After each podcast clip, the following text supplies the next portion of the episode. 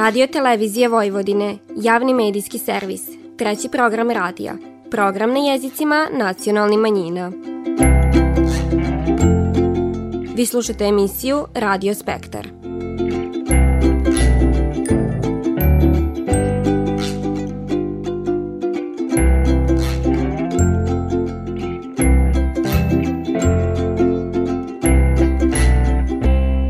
Poštivani slušaoci, dobar dan. Vi pratite program na bunjevačkom jeziku. Na početku ove nedeljne emisije poslušajte kako je u Subatici i Novom Sadu obilužena 104. godišnjica Velike Narodne skupštine, datum koji je ujedno jedan od nacionalnih praznika bunjevaca. Posle tog ćete čuti kako je u Bajmaku proteko tradicionalni, a u Aleksandrovu prvi bal za svetu katu. U nastavku vas vodimo na radionicu za izradu Božićnjaka, a poslušajte i kako je radio televizija Vojvodine obilužila svoj 73. rođendan. Vi slušate program na bunjevačkom jeziku. 25. novembra navršilo se 104 godine od održavanja Velike narodne skupštine Srba, Bunjevaca i ostali Slovena u Novom Sadu. Upravo ovaj datum Bunjevci proslavljaju koji je jedan od svoja četiri nacionalna praznika, koji je ove godine obilužen u prostorijama Bunjevačke matice dan uoči ovog značajnog datuma, kako za Bunjevce, tako i za cilu državu. Naime, novembar 1918. godine bio je u znaku oslobođenja i stvaranja osnova za ispunjenje težnji južnoslovenske naroda za životom u zajedničkoj državi. Mi imamo običaj kazati, mi smo ovaj datum obilužavali kad mnogi nisu znali ni šta je on. Tako da, pa recimo nekih 16-17 godina sigurno aktivnog obilužavanja, nekad sa više, nekad sa manje uspeha, nekad sa više ljudi, nekad manje, ali smo ga uvijek držali prosto poput vatre koja gori, zato što je to nešto oko čega smo se mi ukupljali, zato što je to trenutak kad smo mi bili bitni i važni za stvaranje ove države, neki to jako dobro pamte, neki ne znaju, neki još uvijek uče, ali to je svakako naš kamen temeljac od kojeg u principu puno ne odlazimo.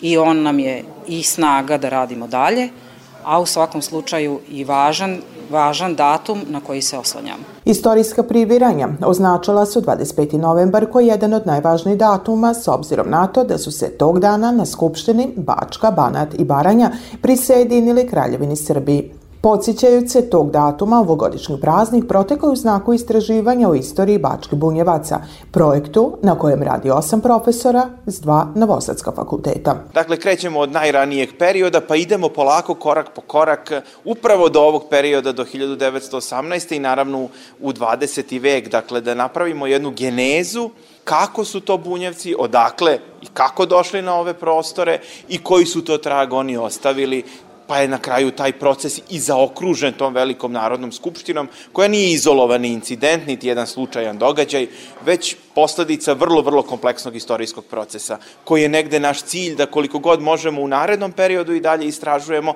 a što smo počeli već da radimo. Praznik je Bunjevačkoj zajednici ispred Varoši Subotice čestito Srđan Samarđić, član Varoškog vića zadužen za oblast privrede. Podsjetit ćemo, istorijska odluka o prisedinjenju Bačke, Banate i Baranje Kraljevini Srbiji doneta je na Velikoj narodnoj skupštini. Dije od 757 delegata u odlučivanju učestvovalo i 84 bunjevaca, pridvođeni velečasnim Blaškom Rajićom. U prilogu govorili dr. Suzana Kojundžić-Ostojić, predsjednica Nacionalnog savita Bunjevačke nacionalne manjine i profesor dr. Boris Stojkovski s Filozofskog fakulteta u Novom Sadu.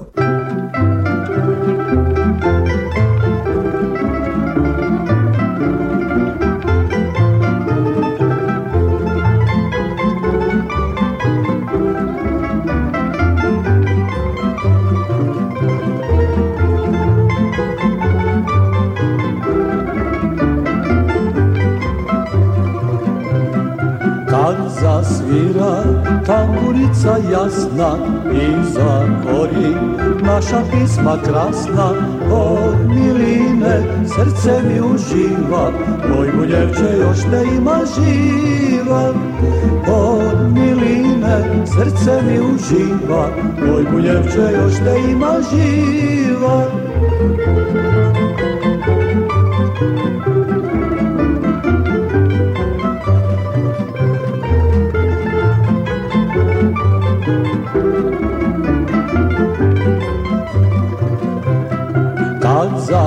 igra kolona okolo Bilo i to sitno okolo Misliš, brate, da su gorske vile Iz oblaka u kolo se sile. Misliš, brate, da su gorske vile Iz oblaka u kolo se svile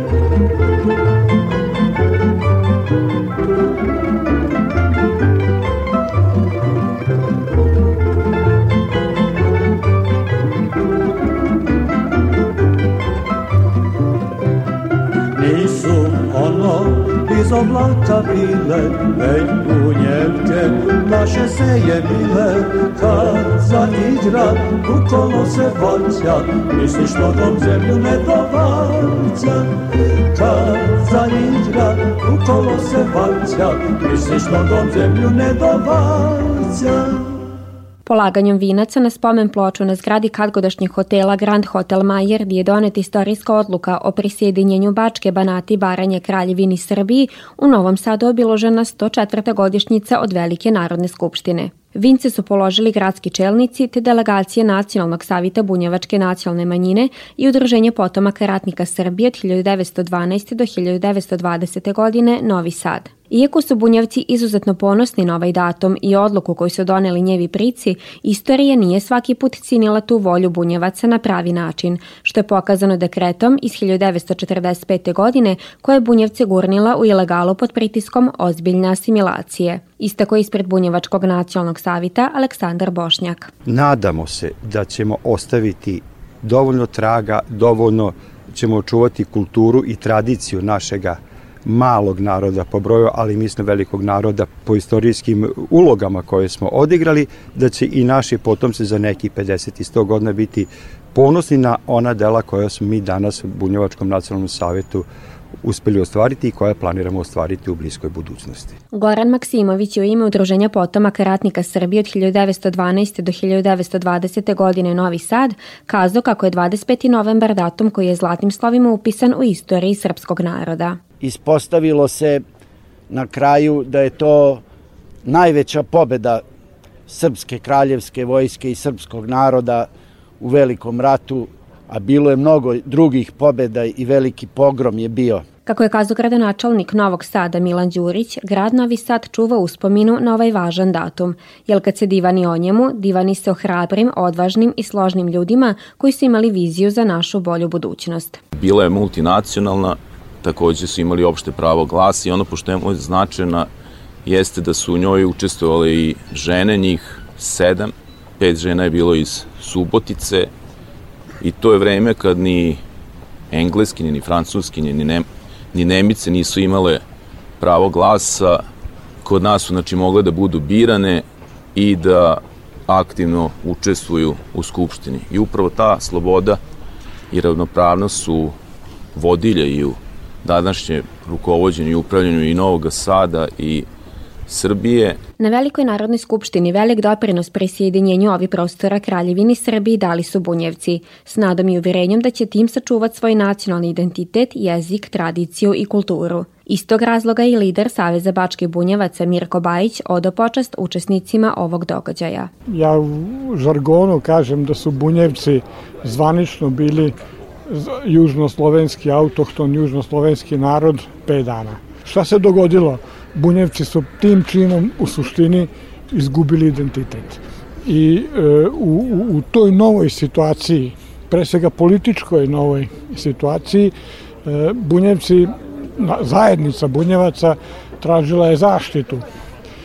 I tu počinje, po mom shvatanju, deoba Bunjevaca, koja traje i koja se i danas dešava. Nacionalni savit Bunjevačke nacionalne manjine slavi ovaj datum od svojeg osnivanja, a on se od prije četiri godine obilužava i na nivou pokrajine ko dan presjedinjenja Vojvodine.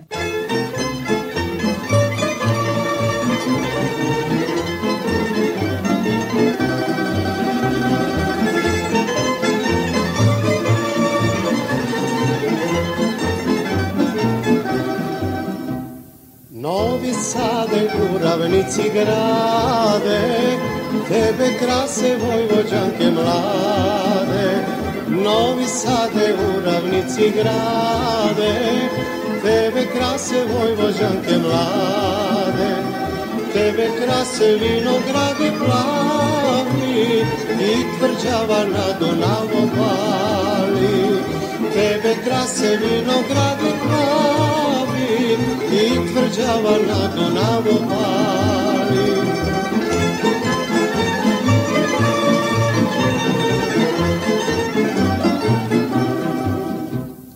Kud pogledaš vidi se ravnica, kraj tebe je divna kamenica. Kud pogledaš vidi se ravnica, kraj tebe je divna kamenica. Straži lobo i sremski karlovci, Fruška gora lepi čotanovci. Straži lobo i sremski karlovci, Fruška gora lepi čotanovci.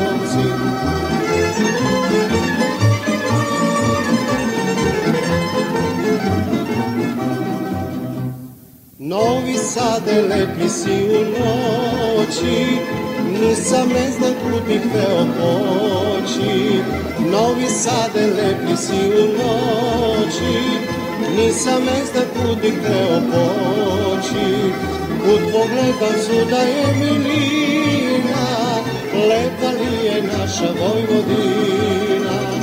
Kud pogledam suda je milina, lepa li je naša Vojvodina. 25. novembar Bunjevci slave koji je jedan od svojih nacionalnih praznika, al i koji imendan svi Kata, Katica, Katarina. Puni 18 godina organizacijom bala za Svetu Katu, Bunjevački kulturni centar Bajmak okupi goste, med kojima posebnu pažnju pokloni svima onima koji slave imendan. Ni ovogodišnji bal nije prošao drugčije, a sve nus pripoznatljiv pivčipa prikaš te zvuke tambure. Kako ističu organizatori, volonterizam i dobra saradnja članova te zadovoljstvo gostivi dobitna su kombinacija ovoj tradiciji. Divani Branko Pokornić, predsjednik Bunjevačkog kulturnog centra Bajmak. Ljudi su prepoznali e, naš rad i trud i rado dolaze na naše manifestacije, tako i večeras skupili su se ovde. Mi ćemo biti e, dobri domaćini. Bal najvećim dilom posjećivaje starije generacije. Med njima su i oni koji na ovaki način proslavljaju svoj imendan, ali i mlađi koji se tek uključivaje u ovake i slične programe. Kad sam bila mlađa, kući se obeležavalo, skupljanjem rodbine i tako to, ali unazad jedno 20 godina sigurno ovde svake godine u kulturno društvo dođemo pa zajedno proslavimo. Šta je ono što vas privlače ovde? Prvo, mislim, sam program, druženje, pesma, igra, sam jezik, volim da čujem te svoje korene jer takav posao radim da malo i književno treba raditi, a ovde prija mi uhu da čujem i naš izvorni taj bunjevački. Med datumima koji su obavezni u kalendaru Bunjevačkog kulturnog centra Bajmak je godinama unatrag i Marin, a već sad Bajmočko-Bunjevačko prelo ovaj centar najavljiva za posljednju subotu u januaru naredne godine. Šparajmo struju, budimo odgovorni.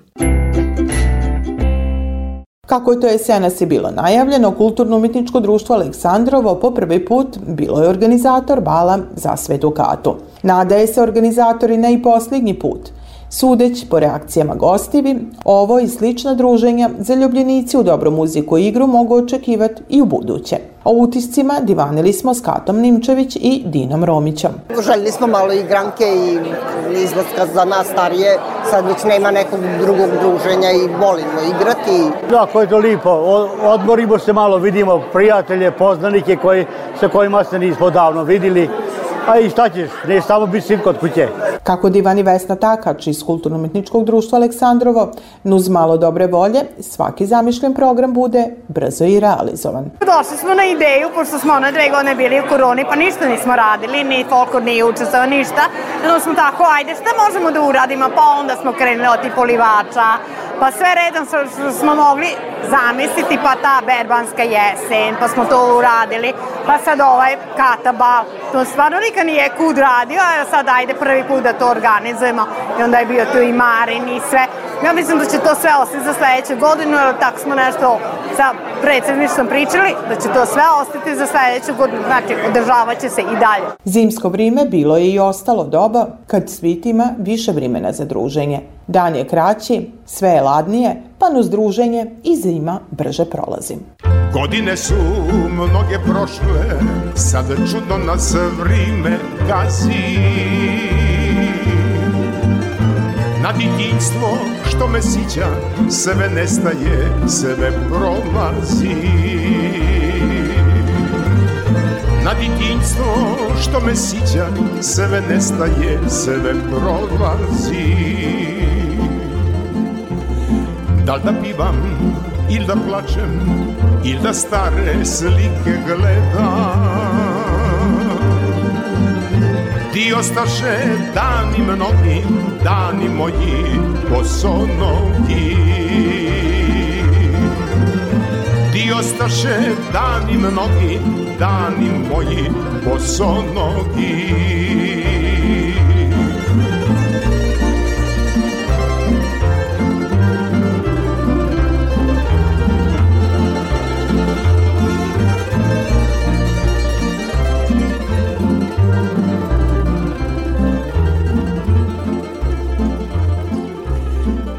da mi je još jedan red sresti one divne ljude.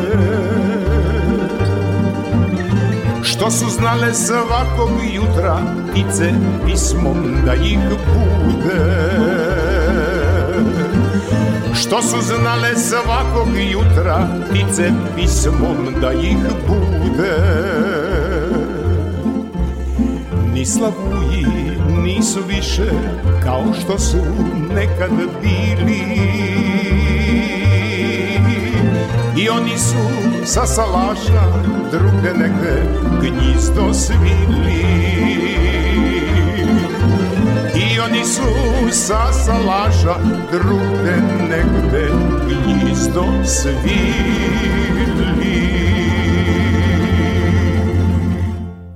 Povodom tradicionalne izložbe Božićnjaka, koja se svake godine održava u Maloj Bosni prve nedelje u decembru, Udruženje građana Bunjevačka vila organizovalo je i radionicu izrade figurica za ovaj tradicionalni kolač, koji se u bunjevačkim familijama pripravlja na Badnji dan. Ovog puta radionici su se odazvali i učenici koji u srednjim školama pohađaju bunjevački jezik, ali i zainteresovani varoščani.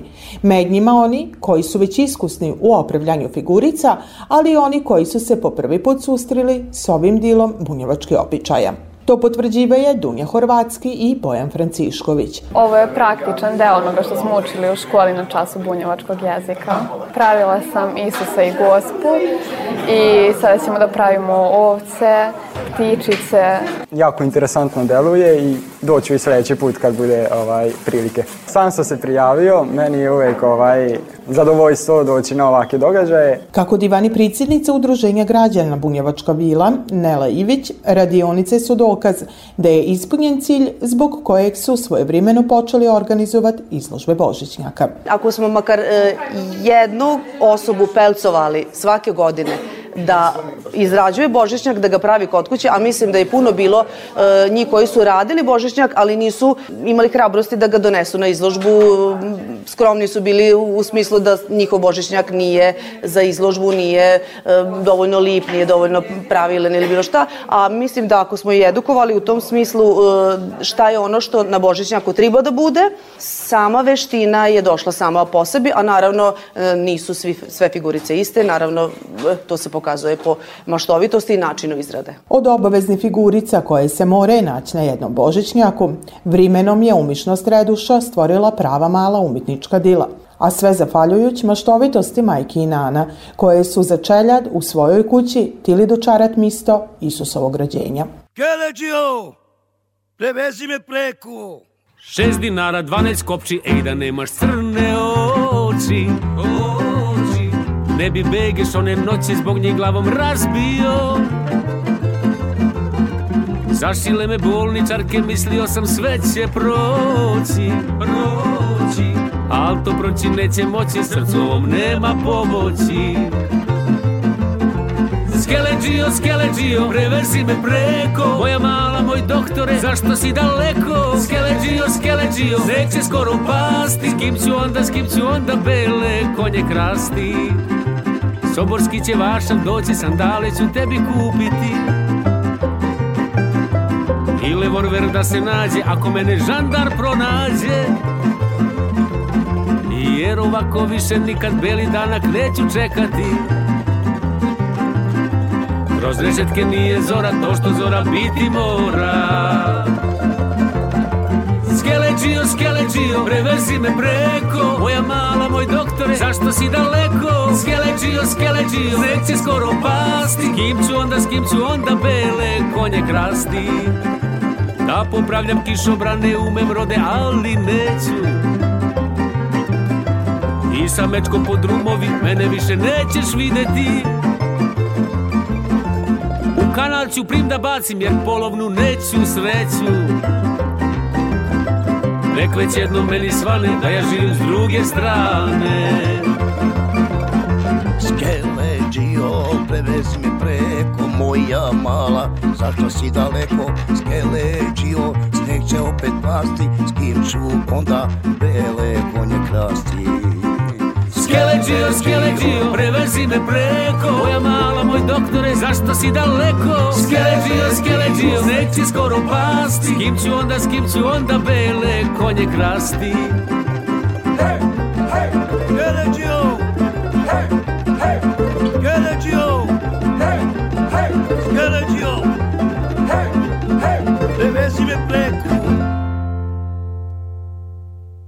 Javna medijska ustanova Radio Televizija Vojvodina obiložila je utorak svoj 73. rođendan, a tim povodom su zaposlenima tradicionalno uručene godišnje nagrade i priznanja. Nagrada Slavoj Hadžić u 2022. godini za cjelokupno autorsko dilo u oblasti televizijskog stvaralaštva dodiljene je Bori Otiću, autor i uredniku emisije Petkazanje koja se emituje na programima RTVA puni 18 godina. Kurizitet za ovog Slavuja, odnosno ovu nagradu Slavoj Hadžić je što ako pričamo o emisiji Petkazanje, ona je treća u nizu u našoj emisiji. Imao sam sreću da radim sa dvojicom snimatelja, e, Duškom Čekićem koji je nažalost pokojni, Draganom Miljanićem. Oni su dobili svoje vremeno nagradu Slovi Hadžić evo ova treća kao srećenika krasi ime i prezime emisije Petkazanje radio televizije Vojvodine. I ove godine Radio Televizija Vojvodine nagradila 10 kolega koji su se istakli po izuzetnom zalaganju i postizanju zavidnih rezultata u radu. Med njima i Milena Jovanić, autorka u redakciji zabavnog programa. Nagrada mi je veoma značajna zato što dolazi kao ideja kolega na prvom programu i veoma mi znači u tome što smo ove godine e, sarađivali mnogo više, čini mi se, nego u prethodnim godinama. Pod tim podrazumevam saradnju informativnog, zabavnog, dokumentarnog, dečijeg i umetničke redakcije, tako da, da nekako ima neki veći mnogo značaj za mene i za redakciju zabavnog programa. Podsjećamo 29. novembra 1949. godine osnovan je Radio Novi Sad, a televizijski program počeo se emitovat 1975. Tokom godina RTV prirasta u medijsku ustanovu koja danas program emituje na 7 medijskih platformi i 16 jezika. 73. rođendan radio televizije Vojvodine protekao je u nadi da će naredne godine kompletna televizija biti priseljena u novu zgradu, budući da je pokrajina obezbedila novac za kompletno tehničko-tehnološko opremanje. Ti si moja zadnja ljubav, nisam znao šta to znači, a sad mi je jasno sve. Pričali su stari ljudi da to dođe iznenada, pa te cilog obuzme. I u hladne zimske dane i u vrile litnje noći dok u srcu traje žar. Želim s tobom da se budim kako danas, tako sutra U tome je cijela stvar. I ovu noć, baš koji pre Želim te tu u mom krevetu. Dok zora odsviće Nek priča svi baš koji pre. To što si tu mom krevetu Bez trunke otiće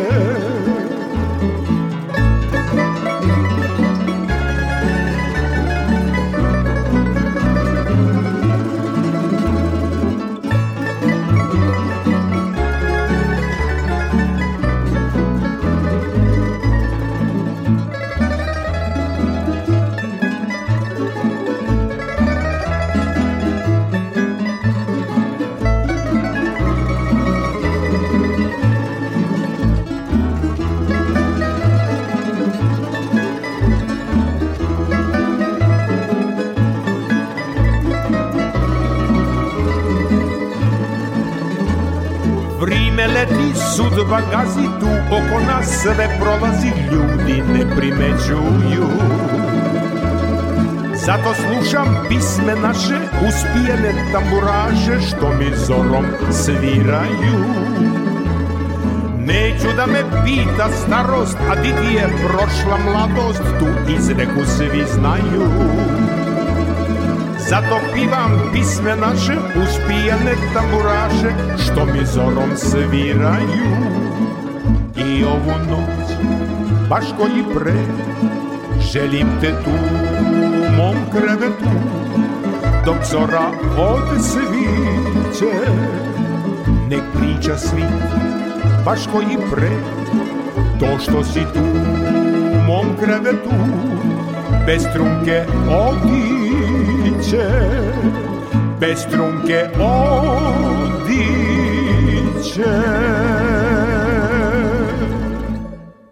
Članovi Kulturno-umetničkog društva Železničara Bratstva u jeku su priprema za tradicionalni godišnji koncert koji je ove godine zakazan za nedelju 11. decembar s početkom u 5 sati posle podne u sali Tehničke škole Ivan Sarić u Subatici. Nuz već pripoznatljiv repertoar ovog subatičkog društva, publika će imati prilike vidjeti i nastupe dva gostujuća ansambla. O ovogodišnjem programu divan je bratstva Antoš Romić. Ovog puta prvi put imamo goste.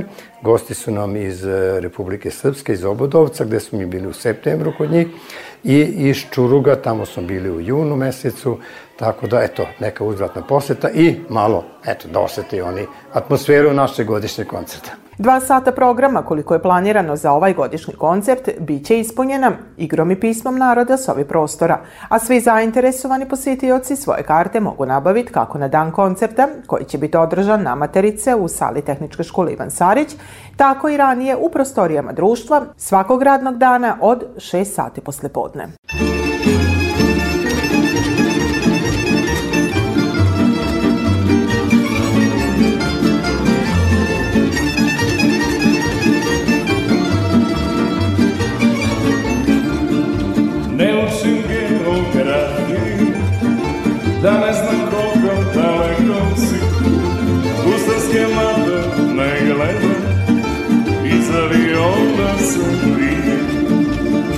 Da crno sam vino pio Na drugoj planeti bio.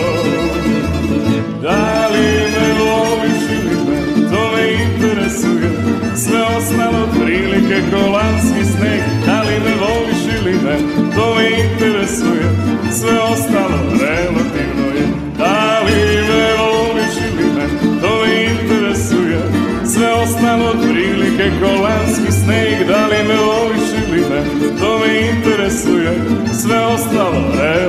je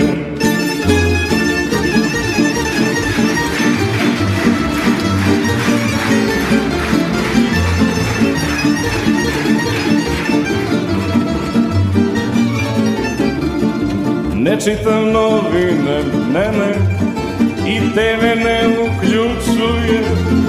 Ne kopčam se na internet I briga me za celi svet Jer crno sam vino pio Na drugoj planeti bio.